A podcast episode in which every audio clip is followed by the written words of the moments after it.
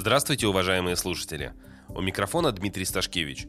Представляем вашему вниманию очередной выпуск подкаста ассоциаций СРО «Объединенные производители строительных работ» и «Объединенные разработчики проектной документации». Сегодняшний выпуск будет посвящен охране труда на предприятиях строительной отрасли – Трудовой кодекс Российской Федерации установил, что охрана труда – это система сохранения жизни и здоровья работников в процессе трудовой деятельности. А это значит, что охране труда на строительных предприятиях необходимо уделять достаточное внимание, особенно когда речь идет о строительстве капитальных объектов, в том числе тех, которые причислены законом к классу особо опасных. Тем не менее, вопросов вокруг этой темы достаточно много. Сегодня разобраться в них, а также развеять мифы об охране труда нам поможет директор Института систем безопасности труда и современных технологий Сергей Владимирович Ильичев. Здравствуйте, Сергей Владимирович. Я приветствую всех слушателей. Спасибо, что нашли время прийти в нашу студию и поделиться вашим опытом в сфере охраны труда. Надеюсь, что мы сегодня, с одной стороны, развенчаем некоторые мифы, и вы нам расскажете, как же на самом деле правильно и безопасно вести свою деятельность, если твое предприятие является членом саморегулируемой организации в строительной отрасли. Сразу короткий блиц-опрос, чтобы такой пресс-портрет. Значит, ваша организация называется Институт систем безопасности труда и современных технологий, или сокращенно Институт СБТСТ. Расскажите, пожалуйста, почему институт?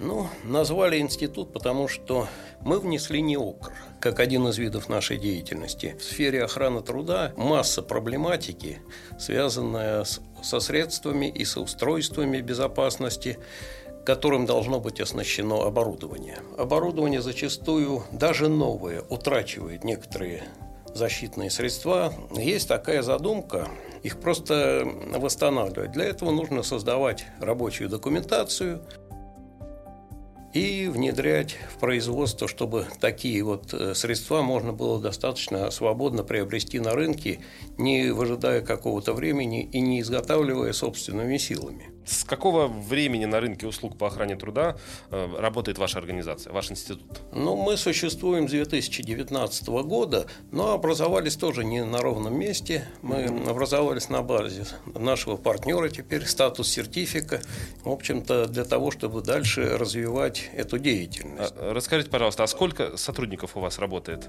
Ну, мы имеем статус э, микропредприятия, Поэтому наш штат не превышает 15 человек. А при существующих алгоритмах нашей работы мы работаем достаточно с большими объемами, потому что имеем весьма высокую производительность. Еще раз, не могли бы вы немножко рассказать вот о личном э, опыте работы в области охраны труда? Ну, личный опыт начинается... Да, с 1999 года я начинал работать в охране труда в ГУП «Водоканал Санкт-Петербурга». В охрану труда был переведен, а предварительно работал руководителем среднего звена, на линейной работе был. Поэтому я уже пришел в охрану труда ну, с опытом работы, зная, со знанием дела. Но у меня есть хороший личный опыт э, в НИОКРе. Э, мной в свое время запатентовано было 38 технических решений, из них 13 изобретений, и 25 полезных моделей. География вашей работы – это Санкт-Петербург, Москва или это… Это вообще вся Российская Федерация. Сахалин, смотрю, тут даже ничего себе. Ну да, приходилось бывать и на Сахалине, и в Волгодонске, э, в Ярославле, и в Костромской области. В Российской Федерации это, в общем-то, может быть любой регион, если я правильно понимаю, Абсолютно да? любой. Единственное, что мы не работаем за границей, потому что там трудовое законодательство другое. А вопрос охраны труда, он регулируется трудовым законодательством в первую очередь. Ну, это десятый раздел Трудового кодекса. Наши две ассоциации, две СРО в совокупности объединяют около 500 строительных и проектных организаций. И возник вопрос, который, в общем-то, и нам когда-то задавали, потому что вопрос охраны труда э, муссировался и национальными объединениями, то есть организациями, куда наши СРО входят. Возник такой вопрос. В какой момент вот руководитель строительного предприятия сталкивается вот с необходимостью заниматься вопросами охраны труда? Охраной труда надо заниматься сразу, как только создано предприятие. Должна вестись документация по охране труда, вся необходимая. А там достаточно много. И, в принципе, комплексно это затрагивает систему управления охраны труда, где по 776 приказу Минтруда Ну, прописано, что система управления охраны труда должна содержать. И на основе этого, естественно, должна вестись эта документация. Крупные госзаказчики либо госкорпорации, они зачастую перед тем, как заключить вопрос, предварительные условия ставят. Ну, во-первых, чтобы в порядке была вся документация по охране труда, чтобы была сделана оценка рисков, спецоценка условий труда, ну, чтобы существовала система управления охраны труда, чтобы с этим было все нормально и исправно. Угу. Это если речь идет о строительном предприятии. А если речь идет о, допустим, проектной организации, тоже участник госзаказов разрабатывают значит, документацию. Ну, они работают за компьютерами, как правило, значит, может быть, где-то какие-то бумажные дела делают, работают в офисе. На выезде они работают, ну, практически не работают. Охрана труда для строительного предприятия и для проектного в данном случае будет отличаться. Я правильно понимаю? Документация, которая ведется, она не особо много-то будет отличаться. Все равно документацию, то, что положено по охране труда, надо вести. Угу, Там угу. будет отличаться условия труда, конечно. А, все, я вот, понял. в основном.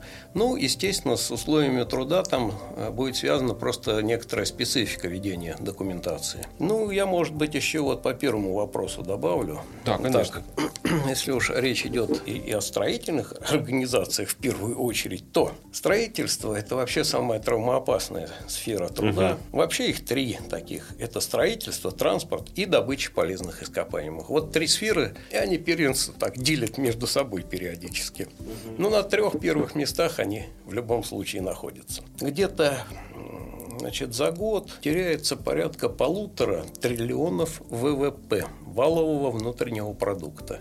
Ничего себе. Да, не слабо.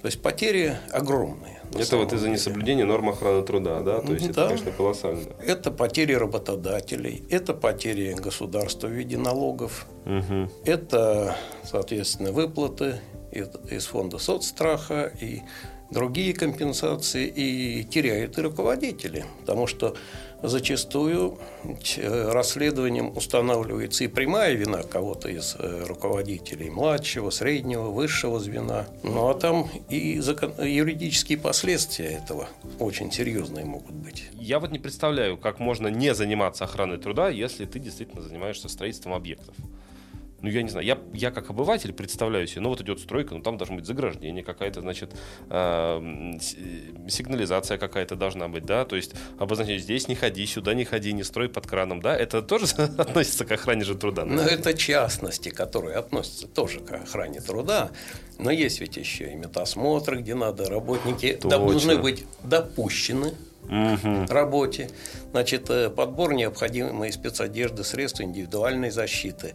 Вестись документация по инструктажам. Притом в строительной отрасли достаточно много работ повышенной опасности. Угу, угу. И как же без охраны труда? Потом э, э, регулярно периодическое обучение и проверку знаний проводить и многое-многое другое. Хорошо, а вот мы работаем в офисе. Мы тоже должны заниматься охраной труда? На что мы должны обратить внимание? Ну, охраной труда заниматься все равно нужно. Даже если не нужно будет там проводить инструктажи на рабочем месте, но это не значит, что нельзя, не надо вести документацию, вести ее исправно, чтобы своевременно все было ну, выполнено то, что требуется. Так что в любом случае любое предприятие, любая организация обязана вести документацию по охране труда. Можно сориентироваться по СУОТ. И то, что является обязательным, то является обязательным. В офисе не надо там с метасмотрами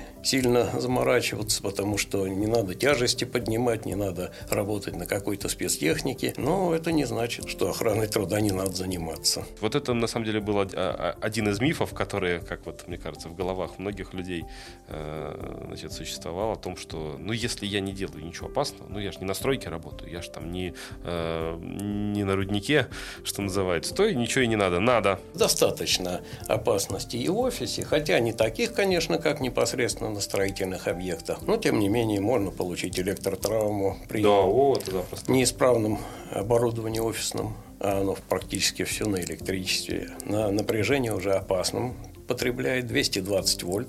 Это уже чувствительно очень, да. Ну, да. естественно, хотя бы это. Потом, ну, приходилось э, работать с офисами, так там могут быть, например, лестницы ну, с выбитыми, с изношенными, стертыми ступеньками, особенно в старом фонде города, где есть опасность споткнуться угу, и угу. упасть. Ну, особенно когда не на подъем, а на спуск идешь. Там падение может быть очень травмоопасным, происходят даже тяжелые травмы работодатель здесь несет ответственность же, или точнее, может быть привлечен к ответственности, да? Может, случае? не обеспечил. Безопасные Все. условия труда. Вопрос, теперь вопрос. На своей территории. Точно так же, если у него есть придомовая территория, какой-то двор, э, значит, в аренде в собственности работодателя. Ну, в зимнее время скользко не посыпал песком. Сотрудники передвигаются из одного здания в другое.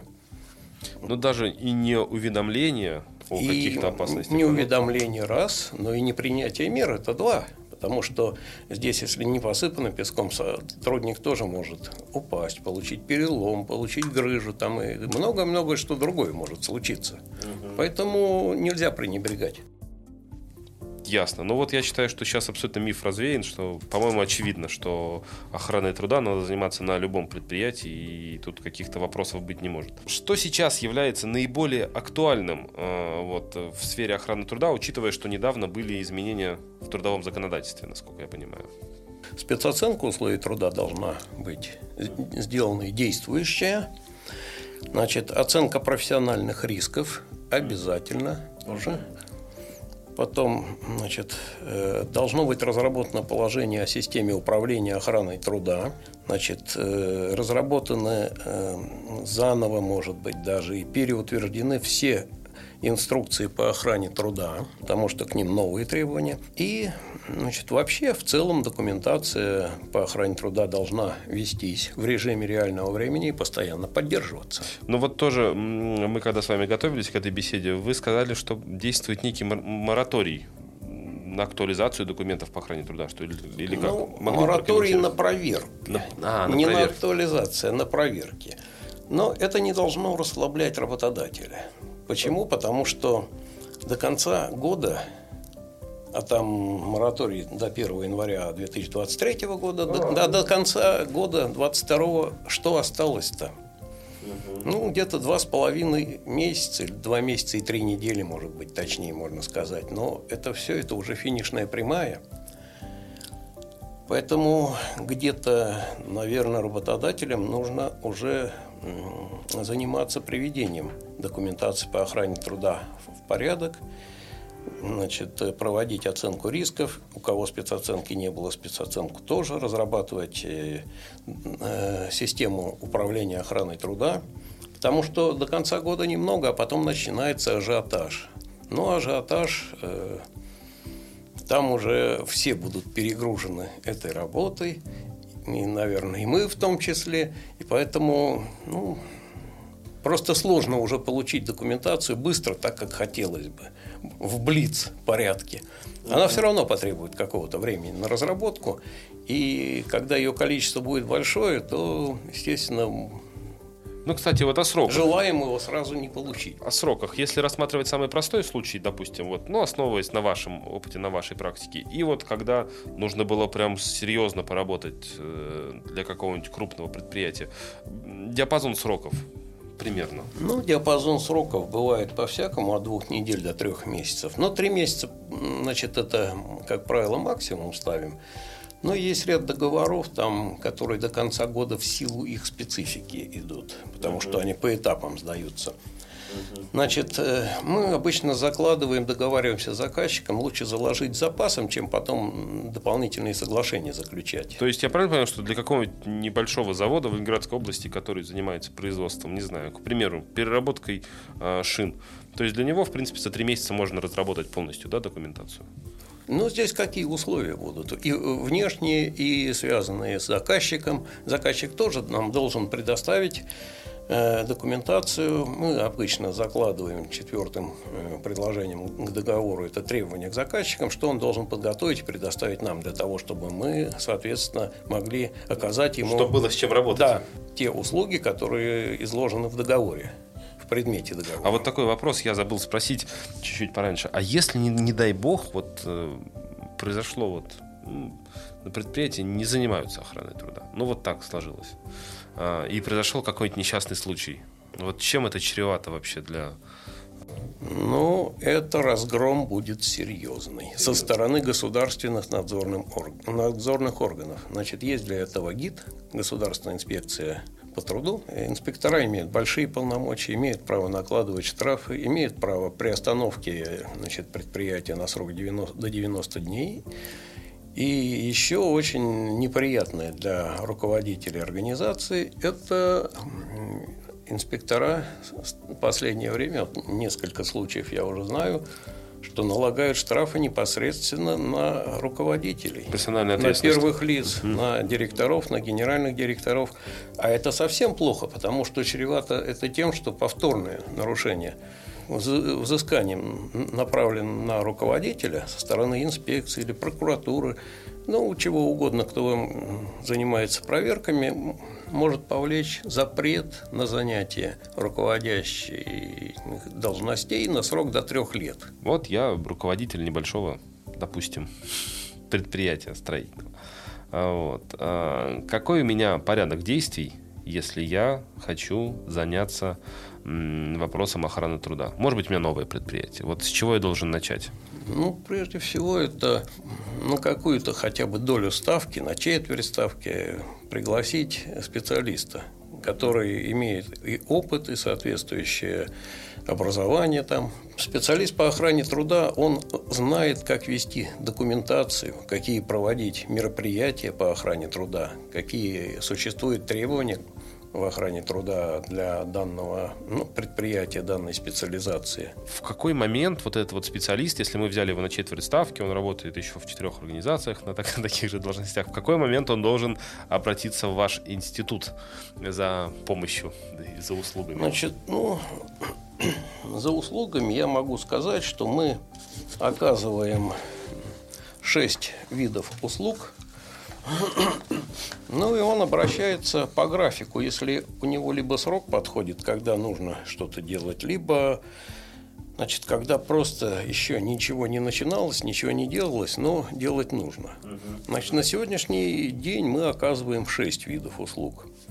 Это оценка профессиональных рисков, потом анализ существующих у заказчика документов по охране труда и разработка положения о системе управления охраной труда. Сертификация безопасности технологических процессов в области охраны труда. Вот. В институте у нас имеется аккредитованный СДСОД, орган по сертификации. Разработка схем размещения знаков безопасности и разметки сигнальной. Разработка инструкций по охране труда. Ну и шестое – это НИОКР, это поиск готовых или разработка собственных технических решений, обеспечивающих безопасность работников. То, о чем я немножко раньше угу. сказал. Да, да. Средства да. коллективной защиты, какие-то еще различные блокировки для станочного парка и другого оборудования, которые были утрачены, либо которые, например, изготовлено было еще э, ну, достаточно древние времена, где еще этих требований не было значит, тогда до оснащения. Я правильно понимаю, что если вот у меня работает на четверть ставки специалист по охране труда, то он не способен вот этот э, комплекс вопросов покрыть, да, который вы перечислили, в одиночку? Ну, ну как правило, невозможно. да. Например, разработка СУОТ, если инженер находится на четверти ставки, да даже на полной ставке, у него столько обязанностей – такой огромный объем документации сейчас, тем более, он физически с этим не справится. Например, оценка рисков, ну, как правило, обращаются даже те крупные предприятия, где существуют большие отделы, службы или управления охраны труда. Ну, во-первых, э, риски просто с кавалерийского наскока не оценишь не имея опыта и подготовки соответствующей, но больше всего опыт. И второе, скажем, э, сделать систему управления охраной труда. Ну, вроде кажется, там положение о субботе написать просто. А оно не так просто.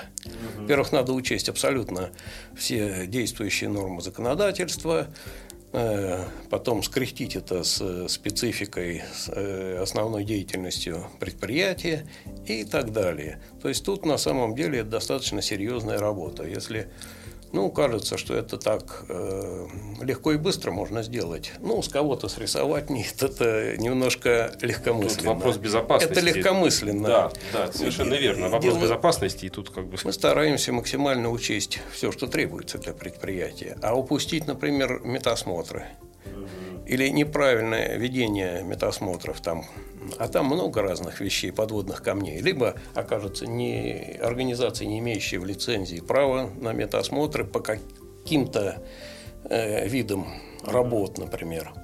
Есть вроде бы на медосмотр, а на что-то нет там.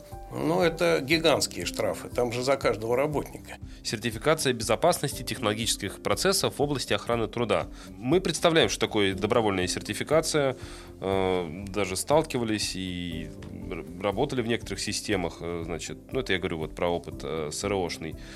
Такая тенденция сложилась немножко, ну, тоже один из мифов если добровольная сертификация, это бумажка на стене. Хотя мы прекрасно понимаем, что те, кто читал закон, по крайней мере, вот, прекрасно понимают, что для кого и для чего это сделано. То есть э, некое предприятие добровольно берет на себя обязательства соответствия некоторым стандартам, плюс еще учитывая регулярные проверки, тем самым показывая как бы свой э, профессионализм и квалификацию. Вот как обстоят дела э, вот в сфере охраны труда? Расскажите, пожалуйста, вот об этой сертификации безопасности технологических процессов. Ну вот нас по подвигло на аккредитацию органа по сертификации – именно потребность заказчиков. А в чем она заключается? Да, сертификация добровольная, скажем, возникает потребность в ней, когда этого требует заказчик. Когда он объявляет конкурс, особенно это крупные организации, госкорпорации, мы, например, с «Газпромом» мы сталкивались, и не только, э, что заказчику нужна гарантия, нужны гарантии безопасности с точки зрения охраны труда по его производству, по его технологическим процессам. Этого э, требует заказчик. Вот подрядчику это становится надо. Угу. Почему заказчик требует? А тут я скажу ключевую фразу. Вроде бы сертификация добровольная – но заказчик, ну, вместе с тем и в трудовом сейчас кодексе есть, что заказчик, э, вернее, не заказчик, а работодатель обязан э, обеспечить безопасность оборудования, работой с материалами, материалы, технологические процессы и подтвердить это. Но подтвердить это оговорочка стала в Трудовом кодексе в ряде условиях, определенные законодательством РФ.